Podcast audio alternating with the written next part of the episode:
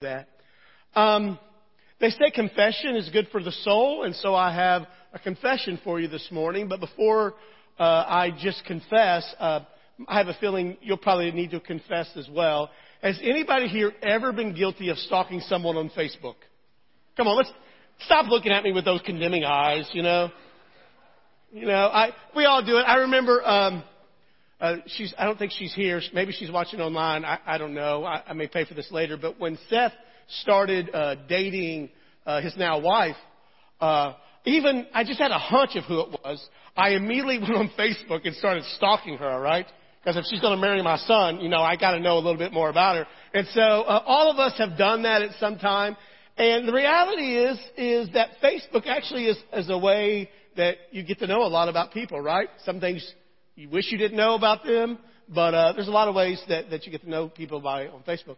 So can we stalk me for a minute on Facebook? All right. We're just going to stalk me for a moment. Just pretend you're at your computer, you're getting ready to stalk me, and this is a little bit about me, okay? As I was thinking about that, I, I thought, you know, when I when I think, especially that top list there, when I was thinking about that, I, I began to think about how much those things really define who I am as a person. The fact that I'm a Christ follower, a disciple maker, a husband, a father, a brother, a friend, a pastor, and an, and an avid outdoorsman. Those are all things that really identify and define who I am as a person. They really are a lot about who, who I am. And, and I will actually go to some great extremes to really fit into that, um, into that identity because identity is important to us, right? Who we are as people, how we identify is, is important. And um, sometimes our identity is based upon things even from the past. There have been situations that have happened to us. There have been things, both good and bad, that really have defined who we are as, as people. And so our identity is very, very important to us. I hold that thought just for, for a second. Earlier, uh, Laney and Jada read a, a portion of scripture from the book of Acts. We're in this series on the book of Acts. It's called The Launch. And what has taken place is we're beginning to look at how God is using uh, His people, this community, uh, to uh, really launch the Christian faith into, um, into history. And all throughout history, the Christian faith has been this very influential uh, piece of, of of truth that has made its way throughout history. And what is beginning to take place in Acts, especially in this uh, verse, these chapters, that, this chapter, these verses that we read earlier, is this group of people is beginning to identify themselves as a group of people. These are, are people who were followers of Jesus Christ. They are new followers to Jesus Christ. And what begins to take place is they begin to identify themselves as a group of people. But they're not just identifying themselves as just any group of people. They are truly beginning to identify themselves as followers of Jesus. Their identity who they are as people is really wrapped up in this idea that they are a community of people who are Jesus' followers. And this becomes a very strong piece of identification of who they are as people.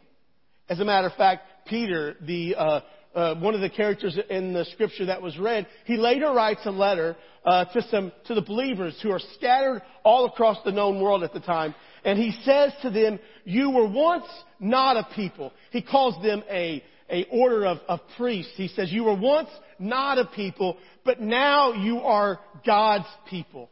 And so this identity begins to develop around who they are as individuals. And they say, uh, the scripture says that they went throughout the, the every day, uh, in verse 42, it says every day in the temples and from house to house, they were declaring that Jesus is the Messiah. Now, um, for us, when we hear that phrase that Jesus is the Messiah, it, it's a word that for those of us who call ourselves followers of Jesus Christ, uh, we we are people who um, we say that word and we, we know that word, and uh, it, it's pretty common for us. But when this group of people, when they said Jesus is the Messiah, this was a loaded word for them. This idea of a Messiah, this uh, proclamation that a Savior, that a Messiah was coming was, some, was something that had been part of their culture for literally thousands of years. For literally thousands of years, they had been talking, they had been writing about this Messiah that would come. And for them, it was someone who would be a political uh, deliverer.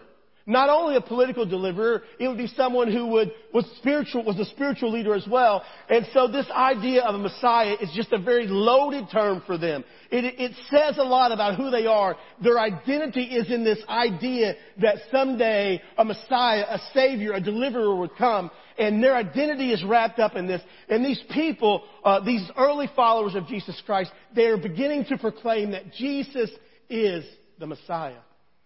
This is big stuff for them because they had to come to this realization. Remember, Jesus had died. He had been buried. He had come back to life. And, and now he's ascended into heaven. And they have to be realizing that this Jesus who they're proclaiming as a Messiah is not the political deliverer they thought he was going to be.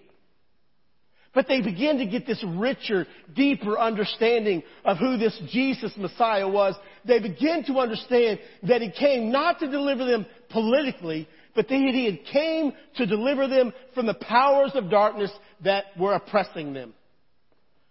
Um, for most of history, including most of the world today, actually, people believe, um, and rightfully so, I'll, I'll explain in a moment, people believe that there are forces of darkness, that there are powers of darkness that are at play within our world that oppress us, that, that um, really force us and, and trick us. And, and people believed that um, these forces were at work in their lives in, th- in ways that they could not see or even control. The Apostle Paul, uh, he actually speaks to the truth of this, right? In Ephesians chapter 6, if, we, if you read Ephesians chapter 6, he says, We don't just wrestle against flesh and blood, but we wrestle against the principalities and the, and the powers of darkness in, in the spiritual realm. What has happened, though, is in the Western world, um, I, I just say it in the Western world, we have tried to, to scientifically and um, and logically explain everything away to where we can, we can measure and we can understand why everything is happening. And, and as a result, we have pushed away our even need for a Savior, right? Because this early group of people, they're beginning to understand that this Savior has come to deliver them from the powers of darkness. And, and we have tried to, to rationalize and we've tried to figure things out in, in, in such a way that we can do it all on our own.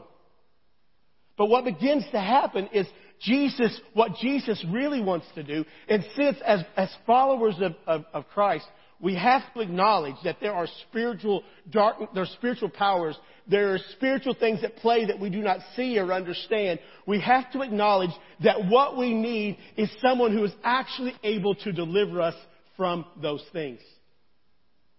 We actually have to come to this point where we know that we need a Savior. And the Savior that we're longing for is not just the Savior that will deliver us from political oppression. We are needing of a Savior who will deliver us from the powers of darkness that seek to destroy our life.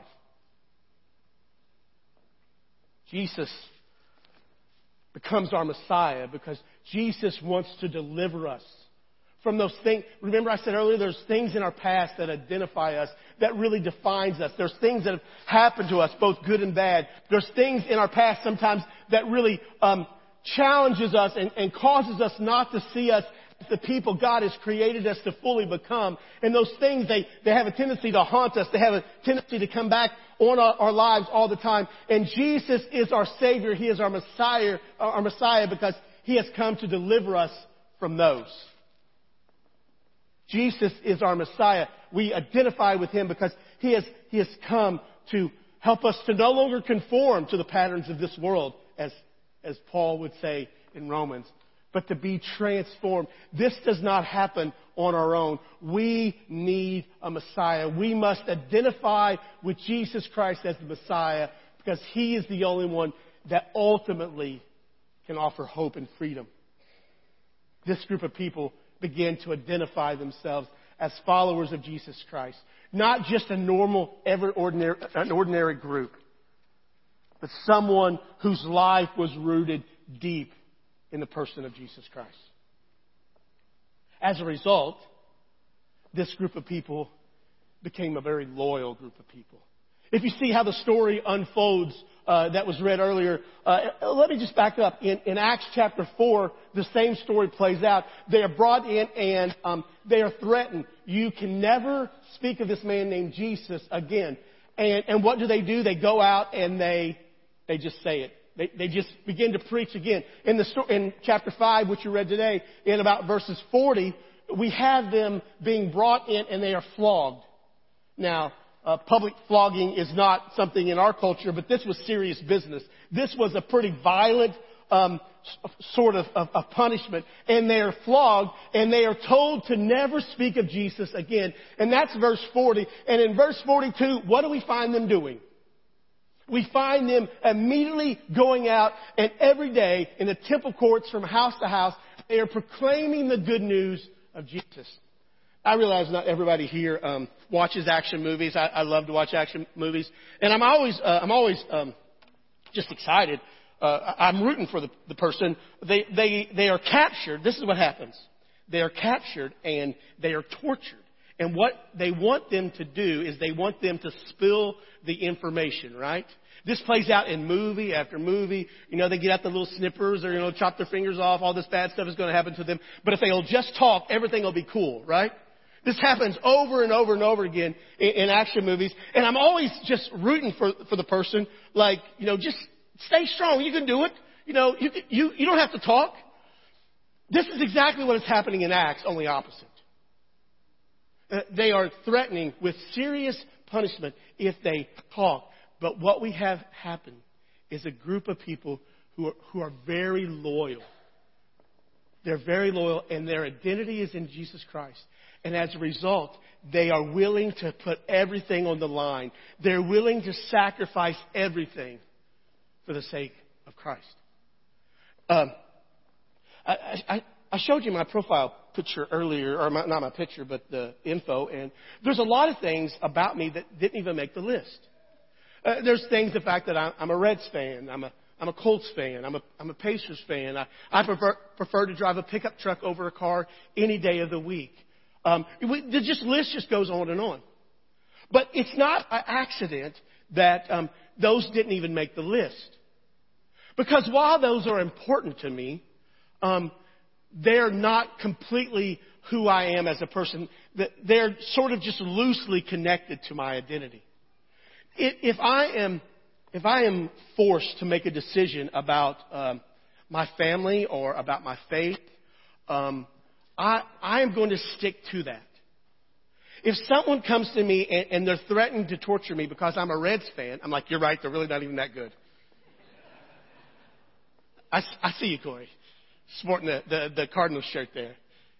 You, you know, because they are not completely uh, wrapped up in my identity. While I watch them, I, I enjoy them, they don't really define who I am. The fact that I'm a father, the fact that, that I, am a husband, the fact that I'm a disciple maker, the, the fact that I'm a, a follower of Jesus Christ, those define who I am. And I will go to my grave for those. And so what begins to happen is this, this group of people, they begin to identify with Jesus Christ. And, and they are so identified with Him that their loyalty is to Him is so rich.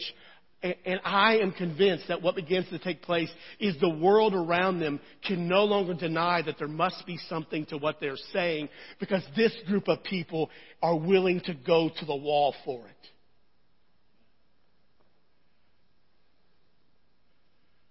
Those of us who are followers of Jesus Christ, we have to ask ourselves honestly, are we willing, are we truly willing to sacrifice everything for the sake of the cause, for the sake of Jesus Christ, who is our true identity? Are we willing to offer everything up to Him? I think sometimes we think that, you know, um, if God asked me to do something really big, I, I think I'd be willing to do it. I mean, if, if God asked me to sell everything and move to Africa, I, I think if He put that kind of call on my, my life, I'd be willing to do that. But, but sometimes God doesn't ask us to do just those big things. Sometimes God asks us to do the things on, on an everyday basis. So God might not ask you to sell your stuff and move to Africa, but maybe He's asking you to sacrifice your comfort and your preferences for the sake of the kingdom. God may be not asking you at this moment to, to actually risk limb your, your, your, your life for the sake of, of Jesus Christ, but maybe He's asking you to run the risk of rejection as you share your faith with someone who don't yet know Him. This, this scenario could play out. But the question that we have to wrestle with is are we willing to sacrifice everything? Not just the big stuff. Are we willing on a daily basis to be loyal and willing to sacrifice for the sake of the kingdom? Because if our identity is truly wrapped up in Him completely, we will, right? I, will not sacrifice myself for the Reds fan, to being a Reds fan, I promise you. But I will put my life on the line as a follower of Jesus Christ, as a, as a husband, as a, as a father. Because of this identity that they are beginning to, to find in Jesus Christ, because of the loyalty that begins to take place, they cannot help. In fact, uh, in first, in, in, chapter 4, I think it's about verse 20, uh, they actually make a statement, we cannot help but share the message to talk about God. Um, in, in, this chapter, it says um, that they went every day in the temple and from house to house. They went sharing the message that Jesus is the Messiah. There's, there's two words that come to my mind when I, when I just read, read that verse. Two words that come to my mind. One is it, it was consistency. This is a group of people who their faith is a consistent part of who their life. It says every day. These were not people who were following God um, on Sabbath or on, on the first day of the week, the Sunday.